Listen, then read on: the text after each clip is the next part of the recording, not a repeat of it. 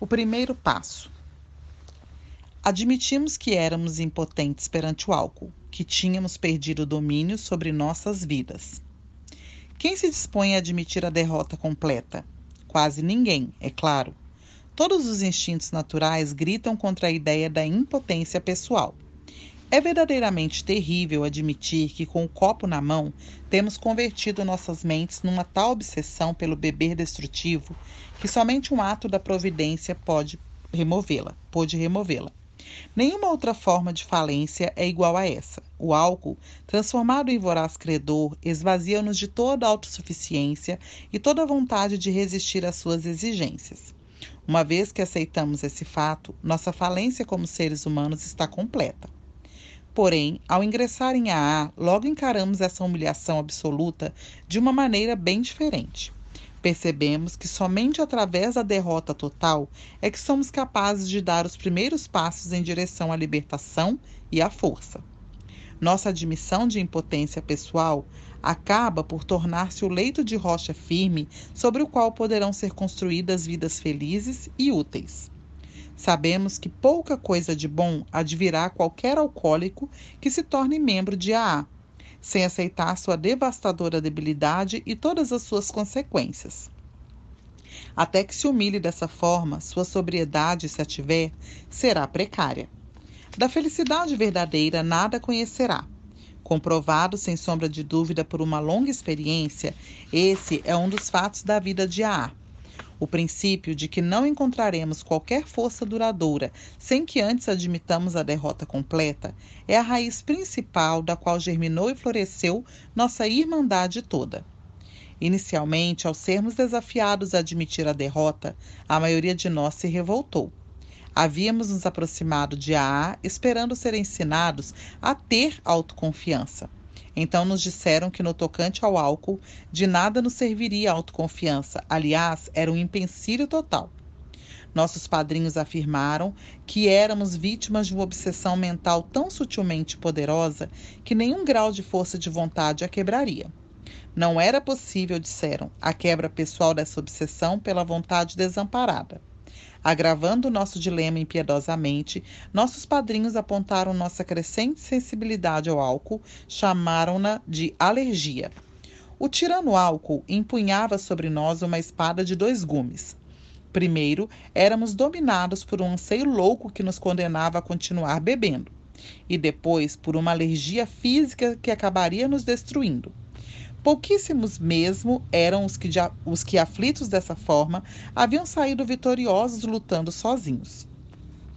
Era um fato estatístico os alcoólicos quase nunca se recuperarem pelos seus próprios recursos, e assim parece ter sido desde a primeira vez em que o homem espremeu as uvas. Nos primeiros tempos de AA, somente os alcoólicos mais desesperados conseguiram engolir e digerir essa verdade amarga, mesmo esses agonizantes frequentemente encontravam dificuldades em reconhecer quão poucas esperanças havia. Contudo, alguns a reconheceram e, tendo se agarrado aos princípios de AA, com o mesmo fervor dos que estão se afogando e se agarram ao salva-vidas, quase que invariavelmente se tornaram sóbrios. É por isso que a primeira edição do livro Alcoólicos Anônimos, publicada quando éramos poucos membros, tratava somente de casos desesperados. Muitos alcoólicos menos desesperados experimentavam a A, mas não eram bem-sucedidos porque não podiam admitir a sua impotência. É com imensa satisfação que podemos afirmar que, com o passar dos anos, isso mudou.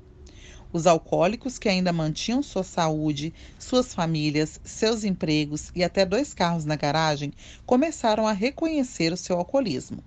Ao crescer essa tendência, uniram-se a eles muitos alcoólicos jovens, que mal passavam de alcoólicos em potencial.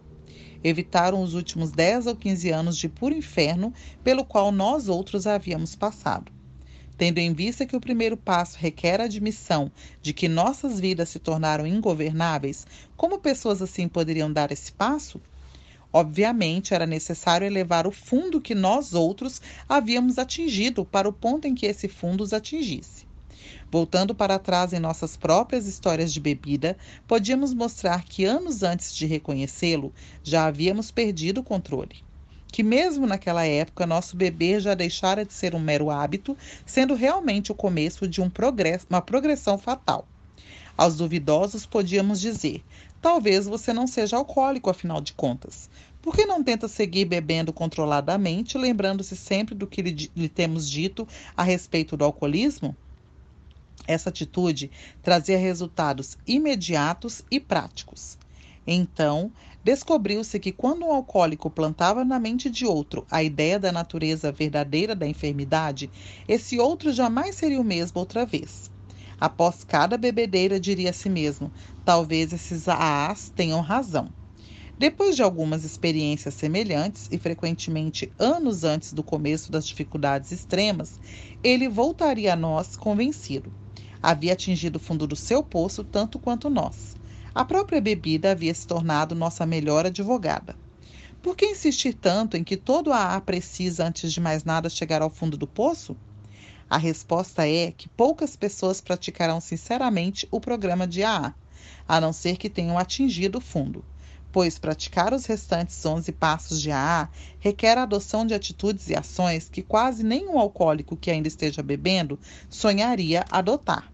Quem se dispõe a ser rigorosamente honesto e tolerante? Quem se dispõe a confessar suas falhas a um outro e a fazer reparação pelos danos causados? Quem se interessa ao mínimo por um poder superior ou menos ainda por meditação e oração? Quem se dispõe a sacrificar seu tempo e sua energia tentando levar a mensagem de AA ao próximo? Não, o alcoólico típico, egoísta ao extremo, pouco se interessa por essas medidas, a não ser que tenha de tomá-las para sobreviver. Sob a chicotada do alcoolismo, somos impelidos a A e ali descobrimos a fatalidade de nossa situação. Nessa hora e somente nessa hora é que nos tornamos tão receptivos a sermos convencidos e tão dispostos a escutar como os que se encontram à beira da morte. Prontificamos-nos a fazer qualquer coisa que nos livre da obsessão impiedosa.